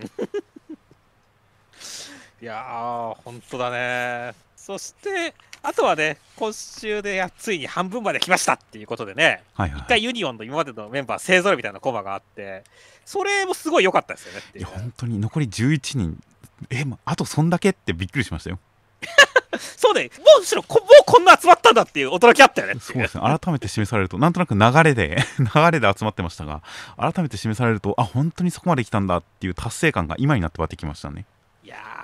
ーそしてでも残りは結構一癖も二癖もある人たちばっかりですし、はいはい。いまだによく分かんない人たちも何人かいますし。っていう、まあ、何人かいますね。うん、個人的にはやっぱバーニーちゃんが楽しみですけどね。そうですね。アンディもありますしねっていうちゃんとっていう。はいはい。いや本当に特に前の方にいるメンツユ元ユニオンのメンツとかに関してはそしてリップさんとかに関しては本当に一大イベントになるのは間違いないので大変楽しみなメンツだなというのが改めて伝わってくる一枚でしたよ。そうですね。ちなみにさこの右後ろにいる人って誰だ？ルインさん？これもしかして。うーんまあルインさんですかね。髪の長い黒髪の人他には思い浮かばないですね。そうなんだよね。だからまさか風子ちゃんそこも仲間に鈴木なんかっていうのはちょっと驚きがあったんだよねってそうですねまあ風子ちゃんなりの考えがあってのことなんでしょうね。そうですね。だからまあこの今後も本当気になりますね。まあまずは力くんですからねっていう。そうですね。ルインさんに関してもアンディとは違ってマイループの記憶を持っていないというのが明かされていましたからこの世界のルインさんがどういう人格なのか下手するとまた新たなヒロインの可能性がありますからね。なるほど。ファンサンバリってファンサンバリにということもありえますからなかなかまあ気になるところではありますがまずはチカラくんということでいやーチカラくんご両親の死を招かなければ家族の死を招かなければどういった人物になるのか若年組の中に加わる感じになるのかジーナちゃんとかとの絡みがどうなるのかとか今から大変楽しみですね。確かですね。いやという感じで本当にこの2週目のループに入ってから各エピソードものすごいジャンルものを渡り歩いてるというのが徹底してるんで、まあ、学園ものはある種予定 予定通りとかこれ読めたなという展開ではあったりするんで次が何かをちょっと考えながら学園パートを楽しみたいなと思ってますよ。はい。では続きましてが「あかね話」の第71話内容としましてはあかねちゃんは、えーまあまあもともと一生門下向きみたいな感じだったんですが、えーシグマ一門的なものを手に入れてすごい成長ですっていうのをお父さん見てました。生きてたという展開です まあ生きてたって俺も思いましたけどね。そうですね。衝撃の展開でしたよ。うん。いやでも嬉しさの方が勝ってましたけどね。やっぱりずっとお父さん茅の外感があったんでやっと関わってきてくれたっていう喜びありましたけどね。本当ですね。いや本当に実在したんだみたいな驚きがありましたよそうだね。いやほんと下手したら出てこない可能性もあったからねずっとっていうね。そうですね。いやだからまあ本当になんかすごいレアな人に会えたっていう嬉しさがありましたね。ですね。いやーだからね本当でもここで涙を流してるだけじゃなくて、まあ、これが終わった後にちゃんと茜ちゃんと語らう場所欲しいなって思いましたねっていう。まあそうですね。改めて本当に弱い人だった、まあ、ある種優しすぎた人だった。落語家としておそらくそれを職業としていくにはもともと弱すぎる人だったっていうような見方がやっぱり示されたんでその辺も含めてかつてあの時何があったのかどういう落語家だったのかなぜ辞めたのかとかに関してちょっとこのタイミングでもう総括してくれていいような気はするんですけどね。そうですねっていう点で本当にお父さんのお話っていうのを改めて振り返ってやっぱり僕の中でもずっと引っかかってるところはいっぱいあるんでその辺に関してストンと飲み込めるような展開が来てくれたらいいなと楽しみにはなりますね。ですねそしてあとはね僕がちょっと先週気になってたあのまだこれだと勝てそうもないけれどもここからどうやってその勝つためのはいはい。あの理論を組み立てていくんだろうっていうことに関しては審査員の方が随分と久しぶりの前座の講座に切るなんてって言ってみたりとか、はいはい。一軒さんがね、じゃあね、もうシグマ一門らしくなったじゃないかみたいなこと言ってみたりとか、はいはい。そういったところでちゃんとこう、審査員の方のリアクションで上げてきたのはうまいなって思いましたね。まあそうですね。ですし本当に本人に合っていないお話をやるっていうことに関してそれがいいことなのか悪いことなのかなかなか現実の尺度で考えるとどっちとも取れない感じだったりはするんですがそれをこの作品中においてはその自分の足りないものを補うある種、まあ、弱点を克服する的なすごくいいことなんだパワーアップイベントなんだっていうことがこれで伝わってきましたからねそうですね。いやー、だからまあ、まあ、しかもね、この後まあ、さあ、正解まであと少しだって、マイケル・ラインさんも言ってますからねって。はいはいはい だからもうここでもさらにもう一個上げるのがあったら、もう俺も大納得ですよみたいな感じで、そうですかね。まあそうですね正解まであとあと少しだが、まあ、多少不安もありあるんですが正解までたどり着けるかどうかちょっと不安も抱くような表現ではあるんですが、まあ、お父さんが泣いてるからたどり着いてくれるんじゃないかなたどり着いてくれたとしたらそれはすごく派手な表現とかになるかもなっていう感じでそれをどう漫画的に表現してくれるのかは今から楽しみですね。楽しみですね。あとはまあヒカルさんが今のところはこう笑顔のまま余裕の笑みをなんとか保ったまま汗が一粒垂れていくようなそういった表情をしていますが最終的にあかねちゃんが完成した瞬間にどういったリアクションをしてくれるかとかも大変楽しみです。はいでは続きまして僕のヒラカレミアの395話内容としましてはえー、トガちゃんまあ変身が解けまして憎しみの濁りが消えまして、えーお茶子ちゃんの心が通じたんですがお茶子ちゃんは血を流しすぎて死にそうになっているんでトガちゃんはお茶子ちゃんに変身してその血を全てお茶子ちゃんにあげました。好きに生きて好きに生きました。という展開でした。いやー、もう先週段階でトガちゃんの笑顔を見れて、もうなんかすごい良かった、解決したなっていう気持ちになったわけですけど、今週さらにその先に行ったっていうことに関しては、めちゃくちゃびっくりしたし、感動したし、面白かったっていう展開でしたね。いや本当に切なくなってきてまあまあお茶子ちゃんに一生血を届けてくれるの死ぬまでっていうつもりだったのっていう本当にそういう未来もあってもいいんじゃないかなと思いましたよそうだね。ただでも本当にね、トカちゃんはね、まあ、自分のために好きに生きる人ですからね。で今回だから本当にお茶子ちゃんがいない世界なんかいてもしょうがないっつって言ってね、はいはいお茶子ちゃんに全部の血をあげるっていうところに関しては、なんだろうね、本当にずっと血を吸ってきたヴィランが、その自分の血を、まあ、本当、あげてもいいと思う人に全部あげるっていう展開は、なんて美しい最後なんだっていう感じだったからねっていう、なんかもうヴィランの終わり方として、本当終わり方として最高だったっていう感じなんだよねって。まあそうですねだからトガちゃんはあくまで自分らしさを追い求めただけでヴィランではないという自己認識ですからねそうですね。違いましたね。やっぱ、戸賀卑弥子ちゃんとしての終わり方として素晴らしかったって言うべきでしたねっていう。そうですねいやだから本当に血を飲み干したいぐらい好きというのと同じくらい血を全てあげたいと思えるようなそういう好きにもっと早く出会えていたら生きやすかったのかなっていうそれは本当にその通りですしお話としては悲しい悲劇ではありますがでも本当にこういうことだよなそういう生き方はあるんだよなそういう救われ方はあるんだよなっていうのがはっきり見えてきた感じでその救いのあるでも悲しい展開ではありましたね。そうですね。戸賀ちゃんが、まあ、先週の笑顔からさらにその笑顔を超えて、なんかすごい穏やかな顔になってな穏やかな笑顔を見せてくれたっていうことが、俺はもう本当になんか、心に刺さるものがある回でしたねっていうい。や本当ですねまたこのトガちゃんを引き止めるようなお茶子ちゃんの泣き顔でひみこちゃ最終的には意識を失いますがこの表情に対してその慈愛の表情で答えるというはーいというこの感じのやり取りお茶子ちゃんのこの悲痛な表情とかも胸に刺さる感じでもうたまらなかったですねたまらなかったですね。いやー、だから本当にな、改めてトガちゃんはな、その自分の好きのためだったら世界も滅ぼすし、一人の女の子も救うし、命がけでみたいな感じのところで、本当にすごい魅力的なキャラだったなって改めて思いましたね。本当にまあヒロアカのこの作品世界のこれまでの歴代ヴィランの中で敵役として登場してきたキャラクターの中で一番印象的なキャラクターに今なったかもしれないですねいやそうですね。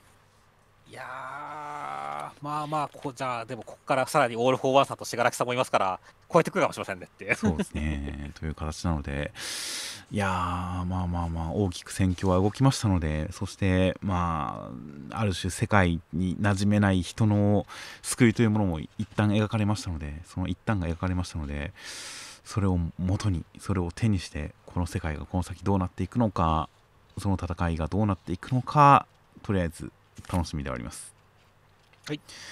では続きましてが「ヌエの陰陽師」の第11話。内容としましては、えー、学郎くん白羽さんの討伐数がすごかったんで、えー対抗する古賀ちゃんたちの方がちょっとアイテムとか使って無茶なことしたら敵が強くなってやばいっていうのを学郎くんは助けてあげました。尊敬してもらいました。肉美味しかったですという展開でした。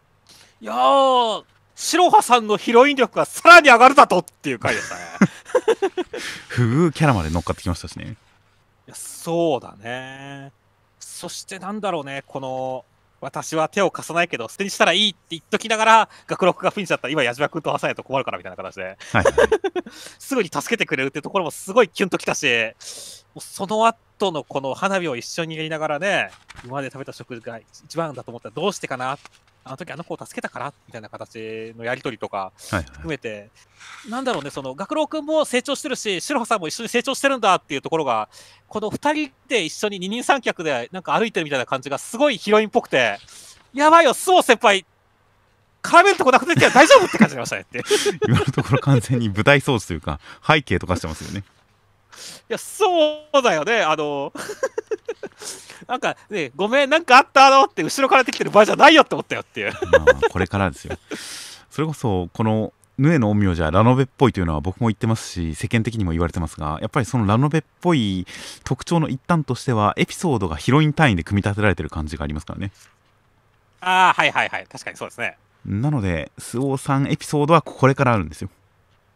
はいはいはい。今はもう白羽さんターンの時だから、しばらくはこれが続くってことねっていう。まあまあエピソードごとにこのキャラクターがフィーチャーされるというのがはっきりしているというのはおそらく特徴としてあると思うんで今後まあスオ先輩のパートもあればヌエさんのパートもまた来るでしょうしという感じでヒロインはまあ単性順繰りかは分かりませんがそういう展開になるんじゃないかなというふうに予想して今後の他キャラの掘り下げももう今から楽しみにはなってますよ僕は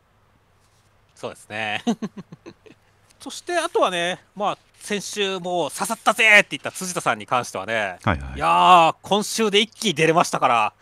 すげえ、底落ちにこまいなってましたね。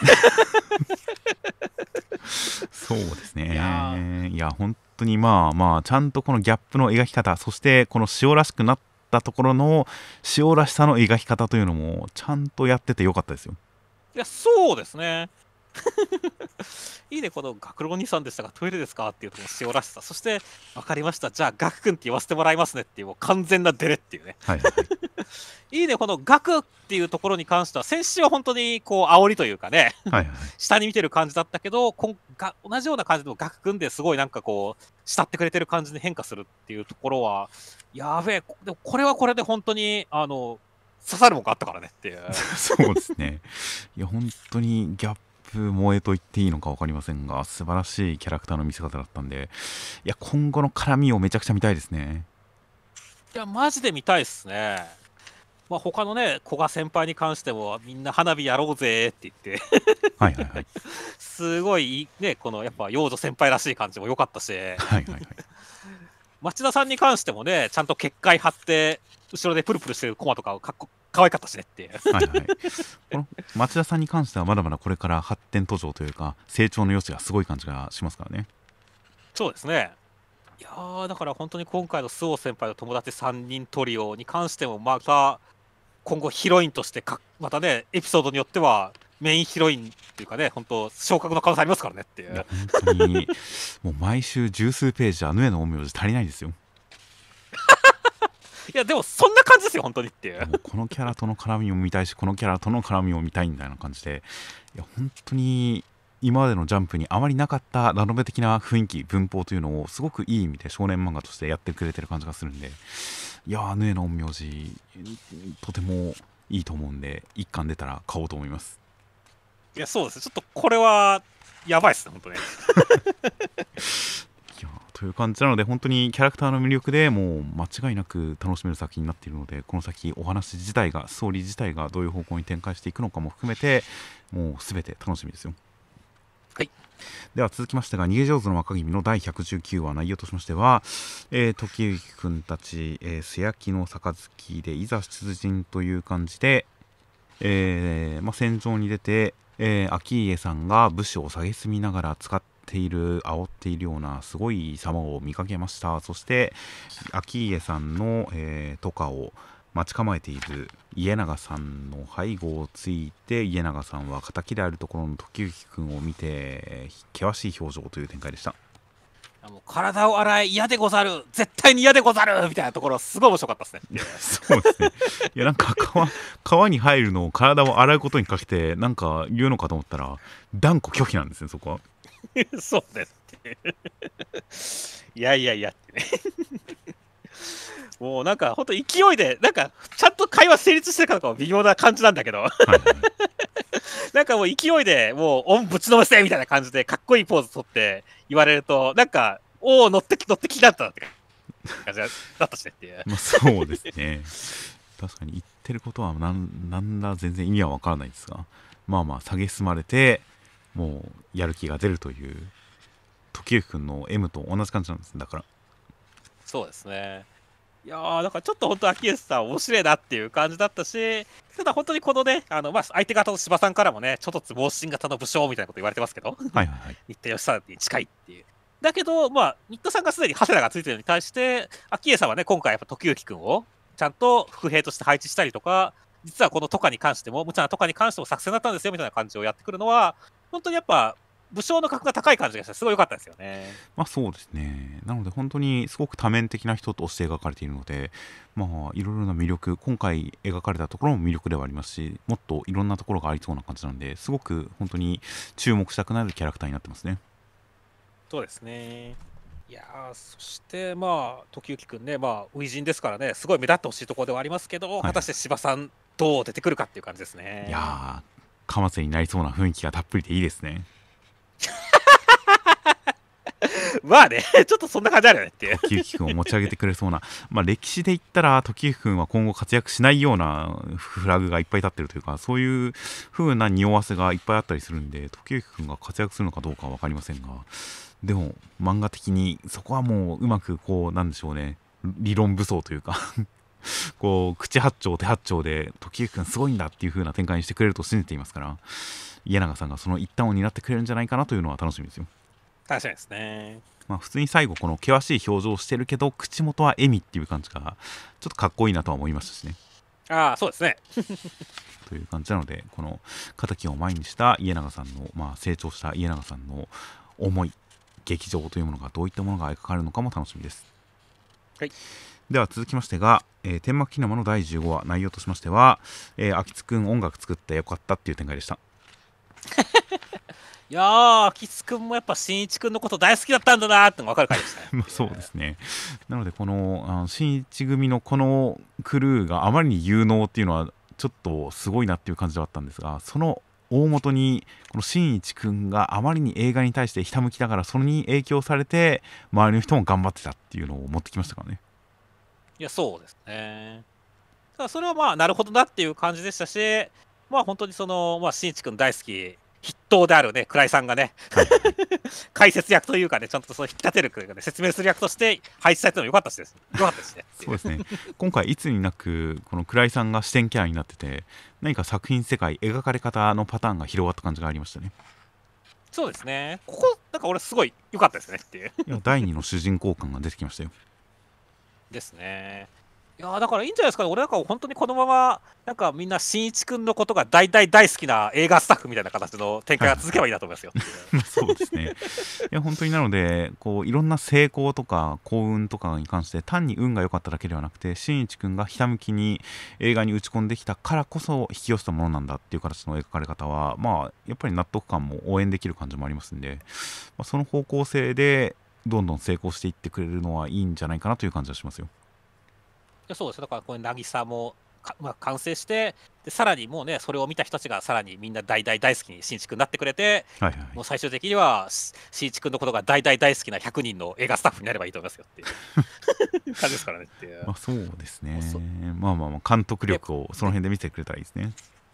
そうですね。プロ編まで行きましょうよっていう感じですよ。はいはい いやーという感じでまあまあ本当に展開としてそのしんいちくん上げが挟まってるから単なる淡々とした、えーまあ、ご都合展開とかそういう感じではなくまあいい話として読めましたし相変わらず倉井さんは可愛いですしお菓子いっぱい買ってきてくれたりとか、あと秋津くんにどんなアドバイスしていいかわからなくてあたふたしているデフォルメ顔からそのあたふたポーズのまま真顔に戻ってるシーンとかも大変良かったですね。そうですね。これデフォルメじゃなくて本当にあの 可愛い方の絵柄でも本当にあたふたのポーズしてるんだっていうのが面白かったりとかもしましたんで。いやーまあまあそういったヒロインの魅力としんいちくんの、えーまあ、人間力の強さみたいなものが今後見れたらいいなと思います。はい。では続きましてが一之輔の滞在の第34話内容としましては、えー翼くん颯太さんのところに行ったら颯太さんは、まあ、記憶はありまして実は家族に見えたのは疑似家族で全員行き場のない人たちでした。翼くんもそこに混ざってまるで家族みたいという展開でした。いや先週記憶喪失なのかそうた兄さんみたいなこと言ってましたけど、はいはいはい。しっかり記憶ありましたね。しかも本物の家族じゃなかったですね。そうですねいやーまあまあまあでも変な話綾野さんに関してはもう恋人みたいなもんだとは思うけどっていうね。うーんうん。うん まあみたいなものかもしれないですけどね。ただ健太君に関してはね大丈夫かっていうのがすごい不安が積み重なってますね。正直まあ病的なものしか感じないですけどね。うん大丈夫？未成年誘拐とかになってないって思いますし、はいはいはい。お母さんがやっちゃった感じと似たようなことしないって思いますけどっていうね。そうですね。綾野さんに関しても正直まともな人だとは僕はとても思えないですけどね。まあそうですね。まあ、先週は颯太兄さんはこのまま一ノ瀬家のことなんか忘れて幸せになってくればいいよっていう気持ちに関してはあんま変わったないんだけど、この家族で大丈夫かっていうのはすごいあるんだよね 絶対ダメですよね ダメだよね。単に一之輔と別方向で狂ってるだけだと思いましたよいやーど、どうしたらいいんだっていう。我々は一ノ瀬家がどうなるか、一ノ瀬家壊れちゃわないかなって心配したら、今度は別の家族がなんかすごい不安定だぞってなってるからね。そうですねまあ最後のコマのこの上下逆さまもちゃんと不安な気持ちにさせてきますしねそうですね。まあ、そしかも翼くんそっちに入り浸りそうというか、はい 家族みたいだって言って取り込まれる感じになってますし、いやいやいや、こっちも結構やばい家族だぞ。そして、翼くんちょっと家出っぽくなってるから、一度世間の方、さらにやばくなってるから大丈夫かみたいな。感じになってますからね。本当ですね。いやもう家族はもう終わりだって思ったからこっちにいるんですよ。だからなんだろうね、どんどんどんどんこう、ある意味でこの家族崩壊の風呂敷が広がってるんで、はいはい。いやー、なんだろう、これを楽しいって言ってるのか分かんないですけど、面白いですね。そうですね いやー先週の颯太兄さん颯太さんの登場から今週の内容の振り幅はすごかったですねいや、すごかったですね、本当にね。なんかすごい健全なものを見た気がしたら全然健全じゃなかったという展開がすごく胸に刺さったんでこっからどんな嫌なことが起こるのか楽しみですねはい。うんいやー綾野さんとか絶対すごい嫌な人だと思うんですけどねこの人あー、そうだね。なんか猫かぶってる感あるよね。う んなんか本性を出しそうな気もするんで本当に楽しみですよはいでは、えー続きましてが「人造人間100」の第31話内容としましては、えー、綾子さんは自己犠牲が嫌いだったんですが痛い思いをするし嫌いだったんですが最終的には痛い思いをして自己犠牲をして死んでいってしまいましたくぐいさんは重傷を負いましたが無事でしたという中えー、綾子さんの最後に残した情報をもとにナンバー13のアジトが割れましたんで、えー対決が迫りますという展開でしたいやー、綾子さん死んじゃいましたね。いやーやっぱり初恋の人は死んじゃうんですねそうですね。まあまあ、それに対して本当死ぬことを怖がってっていうことを、まあ、あアビ君に残すっていう感じになりましたけどもね。はいはいはい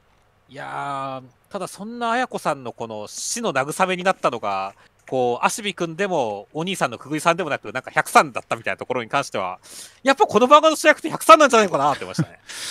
まあそうですねなのでアシビ君はやっぱり視点キャラとしての役割が強いんでここで103という存在とやっぱ綾子さんという存在を目の当たりにしてそして綾子さんに、まあ、自己犠牲だけではなくその先のどう生きるかを考えてその先のことを考えてっていう風な言葉を残されて思いを託されてではアシビ君はその103と綾子さんの間に挟まれて何を思うのかどうするのかっていうそういった感じですからね。うんなのでまあまあアシビ君自身が何かを成し遂げていくというよりかは本当にいろんなものを目にしてどこへ向かっていくのかという形でおお話を大きく動かす力はまあ確かに103の方が持ってる感じはしますよね。そうですね。あとは今回、その、まあ、103がやっぱり、その、人間と人造人間の違いみたいなところはいはいを結構やっぱり、もうそんな当たり前だろくらいな感じはいはいはいで認識してる。まあ、自己犠牲。まあ、己の利益のために戦えるか、他者のために傷つけるかみたいな。他者のために戦えるかみたいなところはいはいはいだって認識してたときに、ああ、103そう考えてるんだって思ったときに、じゃあ103の考える完璧な人間って何なんだろうっていうのは、またさらに難しくなってきたって感じでしたけどね。まあまあまあもともと自分を完璧な人間にすることにしか興味がない、うん、完璧な人間はある種自己完結している人なのかもしれないですね。まあ、そのあたりもまたこうねちょっとなんかこうあべこべじゃないですけどね。人間と人造人間は全く違うもんだ認識の存在がこう完璧な人間になれるのかっていうところに関してはマジで矛盾を抱えてると思うんでっていう。まあ、確かにそうですね。完璧な人間が何なのかはみんな分かってないっていうその存在しないものを追い求めてるっていうのはまあ人造人間全員の命題ですからね。そうですね。だからそこがまあさらになんかこう気になる感じに俺はなったんで、はいいやー103の答えがは早く出てきてくれることが楽しみだなって思いましたね。確かにあのなんか声のいい歌姫さんのパートのお話の時の人造人間とかも死の間際で人間を殺さなかったら一緒に暮らせたんだろうかみたいなことを思って亡くなっていったりとかしましたからね。そうですね。なので完璧を求めていく中でやっぱりこう単純に他人を利用して自分の肉体を強化していくだけではない方向性に気づく人も気づきそうな人造人間もいたんだなっていうのが示されてはいたんで確かにその完璧な人間を求める人造人間の方向性っていうのがいつか単なる自己改造を超えたところに行きそうな雰囲気はところどころにあったりするんでうん確かに103の人間という存在への認識というのがどこかに結びつくのかもしれないですね。そうですねそこは俺は楽しみにしてますねはいはい、という形なので本当にその完璧な人間博士も成し得なかった完璧な人間を知りたいという行動欲求のナンバー13との戦いはその辺大変深く切り込む感じになりそうですしそしてナンバー99さんはこの氷結能力みたいですからねいや、そうですね。ちょっと卑怯じゃないですか、こいつ。あの、ひ103は自分の体を犠牲にしてるのに、氷結の人はあんまり凍傷とかになったらそうじゃないですかっていう。はい、はい、いやもうナンバー13による本当の最新型ですからはいはいはい、なるほどね。103はあくまで旧最新型ですからもうそこはしょうがないですね、なるほど。じゃあ、ちょっと本当に103もついにピンチかっていう感じですね。そうですね本当に分かりやすく正反対の能力が来ましたんでこれがどういった戦いとして描かれるのかは大変楽しみですよそうですね。では続きましてがドリトライの第12話内容としましては、えー虹村さんも爆樹天眼を使ってくるんですが、えー青空くんはニコニコしながら立ち上がります心の強さの本当の意味が分かったんですという展開でしたいやー、西村さん、まさか常に震えながら戦ったんですねっていう。そうですねもう安心したい一心で戦ってるんですよいや、そうだね。いやー、だから、やっぱこう、薬に逃げてる感じがして、心が弱えのか、藤西村さんって思ったけど、やっぱ心が良かったな、この人って感じでしたからね。そうですね心は間違いなく弱いですねうん。だから本当になんだろうね、あの煽り文が出てきた時はいはい、ね、親父の後継、心が強い敵なのかみたいな煽り文が出てきて、い幾野君がバジビビリした回とかに関しては、やっぱ期待値があったんでね、いやー、西村さん、あの時の輝きをここで取り戻してほしいと思うんですけどねっていう。まあ正直心は弱そうだなと思ってたんでまあ僕の中ではそんな輝いてた頃はなかったですけどねはいはいはい。俺はちょっとやっぱ彼の輝きが色あせてしまったっていうのがちょっと寂しかったんで、いや、まだもう一回、もう一回頑張ってくれ薬使ってでもいいからって思ったけどね。そうですねまあ、確かにこう角としてはガクンと一気に下方向に下っていったんでもう1回ぐらいこうちょっと持ち直してくれてもいいですよねいやそうですね。っていうか、あれなんですか、なんか、こうラウンド休憩中にヒロポンとか打つのありなんですかね？そうですね。試合始まる前は何してもいいみたいな説明でしたからね。作品の世界観的には全然 OK な気がしますけどね。そうですね。まあ、それか、もしくはこの、ある種、あの兄弟子として、まあ、兄弟子じゃないんだけど。な 一応、なんそのね、あの、ね、一応、親父の公共になったわけですし、同じ文科生として、はいはいね、いいところを見せなければ立ち直るかもしれませんしねっていう。まあそうですね。あとはまあなんでしょう試合終わった後に闇討ちしてくるのかもしれないですね。心弱すぎやろ、それって。ヒ。ロポン打って。あの顔が歪んだ状態で闇討ちお前を殺さないと安心できないって言ってくるかもしれませんからね。うんいやーまあとりあえず本当でもねあの親父の言ってた心の強さの意味が分かったんだってだからその答えも当然知りたいですけど、はいはい、まあ本当に西村さんがただやられるだけじゃなくてもう一回かっこいいところ見たいっていう気持ちもあるんでそこら辺を楽しみにしたいと思いますね。そうですね西村さんのやられ方どういう感じになるのか青空君のこのキラキラがどこまで輝きを増していくのか大変楽しみですよって感じですね。では最後に目次コメントとしまして、えー読み切り縦ロール小園井先生原稿が古美術研究旅行とかぶり瀕死でした。よろしくお願いします。という大変東京芸大っぽいコメントでしたね。そうですね。かっこいいコメントだなと思いました。まあ、でも優雅な生活してる感じがいいですね。そうですね。古美術研究旅行ですからね。いいな楽しそうだなという感じがして。いやー素晴らしいですね。素晴らしいですね。そして、あとはそうですね、坂本デイズ鈴木先生、昔より野菜が美味しく感じます。最近夏バテでラーメンも食えなくなってますっていうことで、はいはいはいいやー、ちょっと夏バテ気をつけてほしいですね。本当さ、ね、作中の坂本さんも太ってるわけですからね、鈴木先生も頑張って太らなきゃいけダメだと思いましたねっていう。いやまあまあまあ適度に、えー食事をして健康であってほしいですけどね野菜が美味しいからいいんじゃないですかねあーまあそうですね。きっと健康ですよ 健康ですね。あとはウィッチウォッチ篠原先生佐久間信之さんのラジオで僕の漫画と昔開発スタッフだったゲーム両方の話題が。ということで。篠原先生そういえば昔はゲーム開発の会社だったんですかね？ああ、そういうなんじゃないですかね。なんか確かに聞いた覚えもあるような気もしないでもないぐらいの感じではありますがその漫画の話と昔開発スタッフだったゲームの話この書き方だとたまたまラジオで一瞬 たまたまラジオで両方とも取り上げられた感じなんですかね？たまたまなんですかね。でもなんか狙ってた雰囲気もありますけどね、これこの中流れだと。ですかね、うんちょっとなんか聞けそうだったら振り返って聞けそうだったら聞いてみたい気もしますがそうですね。あとは、まあ、逃げ上手の松井先生。えー最近ゲームは追加コンテンツが出揃う前に飽きてしまう。発売はいはい1年ぐらいしてか買おうかなっていうコメントがありまして。はいはいはい俺結構昔そういう派派閥だったんですけど。いやーわかりますねというかうんまあ、最近の追加コンテンツはある程度ありますよって最初から予告されてたりしますけどあのシーズンパスとかあったりしますけどなんか昔完全版商法みたいなの多かったじゃないですか。そうだね。なんかペルソナとかは有名ですがペルソナは追加主人公追加シナリオ追加敵付きで、えー必ず後から完全版が出たりとかするっていうのがあるんでつい買うのをためらったりとかしましたが今はまあそうですね。確かにそうですねリアルタイムで楽しみたいっていう思いがあったらやりますけどまあうんまあそうじゃなかったらまあ完全に出揃ってからやりたい気がしますね。まあ、俺は本当昔は完全にやっぱ松井先生のやっぱこう松井先生の今の考えに同調する感じで、はいはいはい。あの追加コンテンツが出揃ってからっていう感じではあったんですけど最近はなんかむしろリアルタイムにやりたいのが強くなりましたね。まあまあものによってっていう感じはありますけどね。まあ確かにねいやまあでもゼルダは本当にリアルタイムというかねやってよかったと思いました。ね、いや本当に何の前情報もない状態でできるという楽しさがありましたからね。そうですね。だからあれは本当に発売日に買ってよかったですしあとは今ストリートファイター6一応ゴールド2まで行きましたが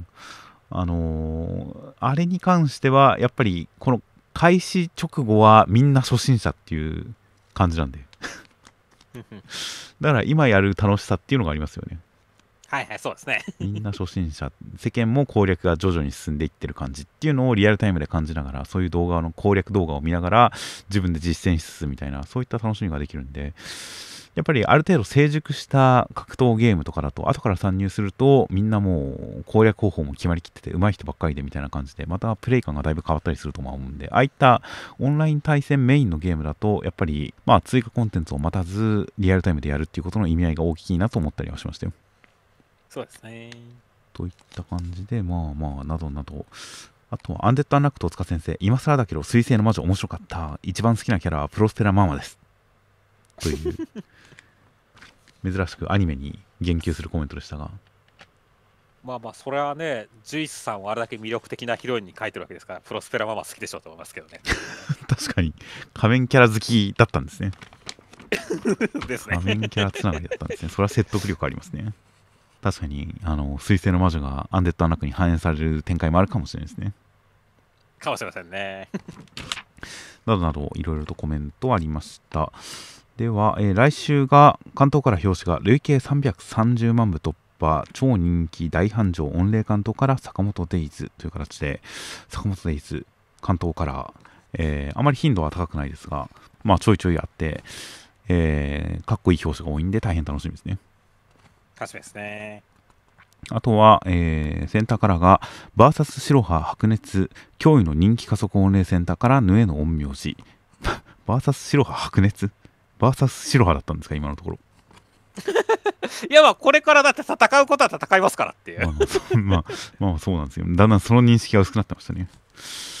あとは、えー北畠秋編大好評オンレ人気投票結果発表記念センターから逃げ上手の若君。そしてもう一作読み切りが載ります。新世代都市型忍びバトル読み切りセンターから47ページ。忍びカオティック平匠先生。現代の忍びは学校生活で悩みを抱えていてという展開だそうです。ほう。まあ、忍び学校ものですか？はいはいはい。なかなか珍しい感じですね。あんま近しいので、あんま思いつかないですけど、一番近いのってネルとかになるんですかね。ネルってどんなやつでしたっけ？あの武芸学校ですけど、あれは。ああ、武芸学校、はいはいはいはい。まあ、もしくは、もう忍者と極道みたいな話かもしれませんしね。いや、あれはなんかこう、ジャンル的にジャンプでできないでしょ。う んという感じの今、大流行りの忍者ものですから、大変楽しみですよ。そうですね。といった感じとなっております。では、選手のコメントをちょっと見ていきます。そうですね。じゃあ、まずは関東カラーの、はいえーとヒーローアカデミアのところで、まあ、ハガクレちゃんに対して、ハガクレちゃん一番可愛いな、か隠れていたものが見えると興奮する理論と同じなのかな、暴論っていうコメントがありましたけども。はい。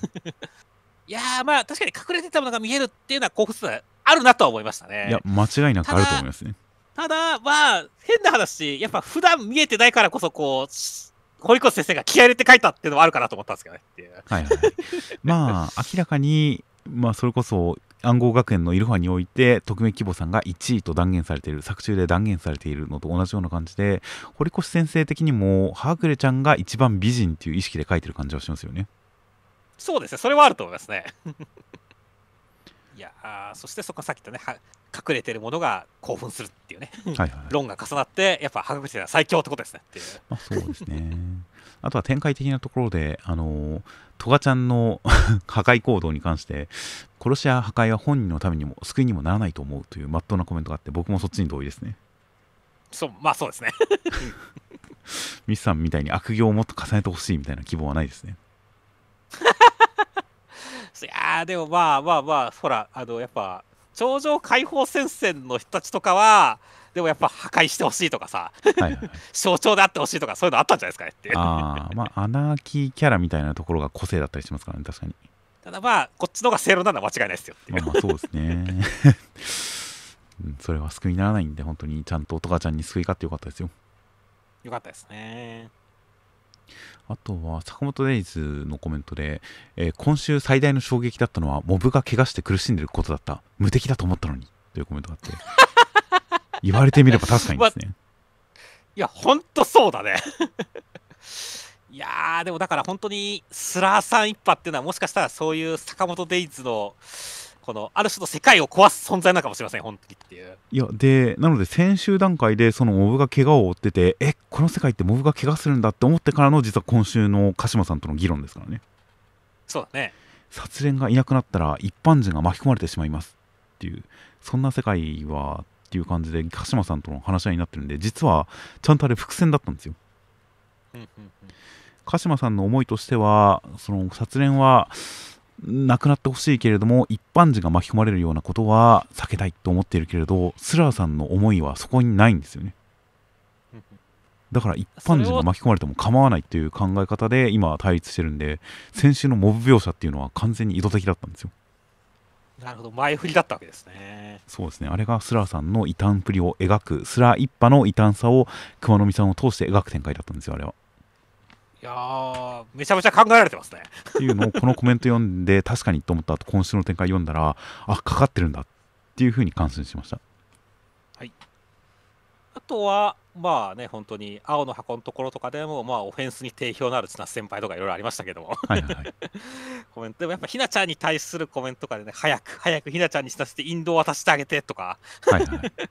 ひな推しとしては大気お前だけすっきりしやがっての気持ちいいとか、そういうコメントありましたねっていう。はいはいはい。いやー、ただまあ、なんでしょうね、どうなるんですかね、こう、ひなちゃん派としてはやっぱり、これからあいつを殴りに行こうかみたいな感じなんですかねっていう。どういうことですか？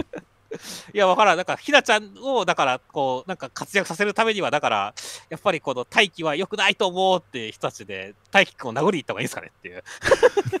そしたらすっきりするのかなって思ったんですけどっていうう。んすっきりはしない気がしますけどねだから、なんかこれを見てたらね、逆に言うと、ひなちゃん派はどうやったらすっきりする展開なんだろうっていろいろ考えちゃったんですよね殴ってもすっきりはしない気がしますね。別にやっぱ大輝くんが妬ましいっていう感じで必ずしも憎いわけではないですからね。はいはいはいはいはい。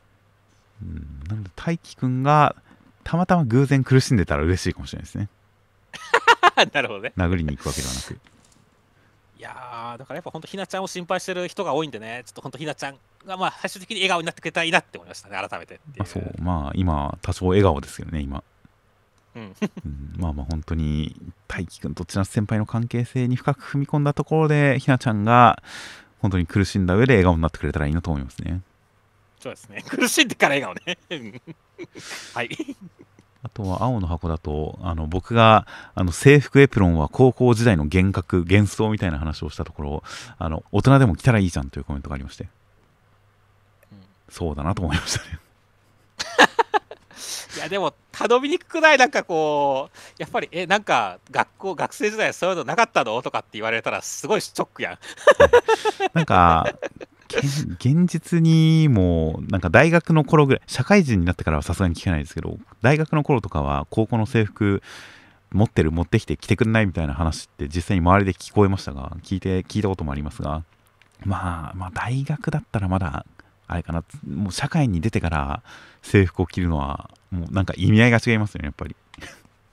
そうだね。だから、そこ、じゃあおお互いがこう、なんか、コンセンサス取れてりゃいいわけだけど、やっぱりちょっと言ったら惹かれるんじゃないかな気持ちが出るんだよね、どうしてもっていう。ああまあまあそこはまあ 相手によりきりだとは思うんですが、まあ、言えたとしても来てもらったとしてもまあ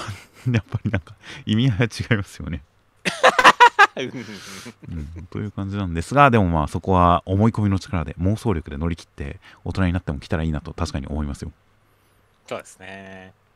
あとは、えー、あかね話、お父さんの生死に関するコメントがたくさんいろんな方からついていましたが、まあ、お父さんの生死不明が一之輔の滞在レベルというコメントがあったんで、その方は今週もこのどんでん返しにどよめいたんじゃないかと思いますよ。お父さん生きてたって、まあ、我々はどうめてましたけどね。そうたさん生きてたぐらいの衝撃だったと思いますよ、きっと。はいはいはいはいはい。いやー、いや、いいっすね。確かに衝撃的でしたからって。そうですね。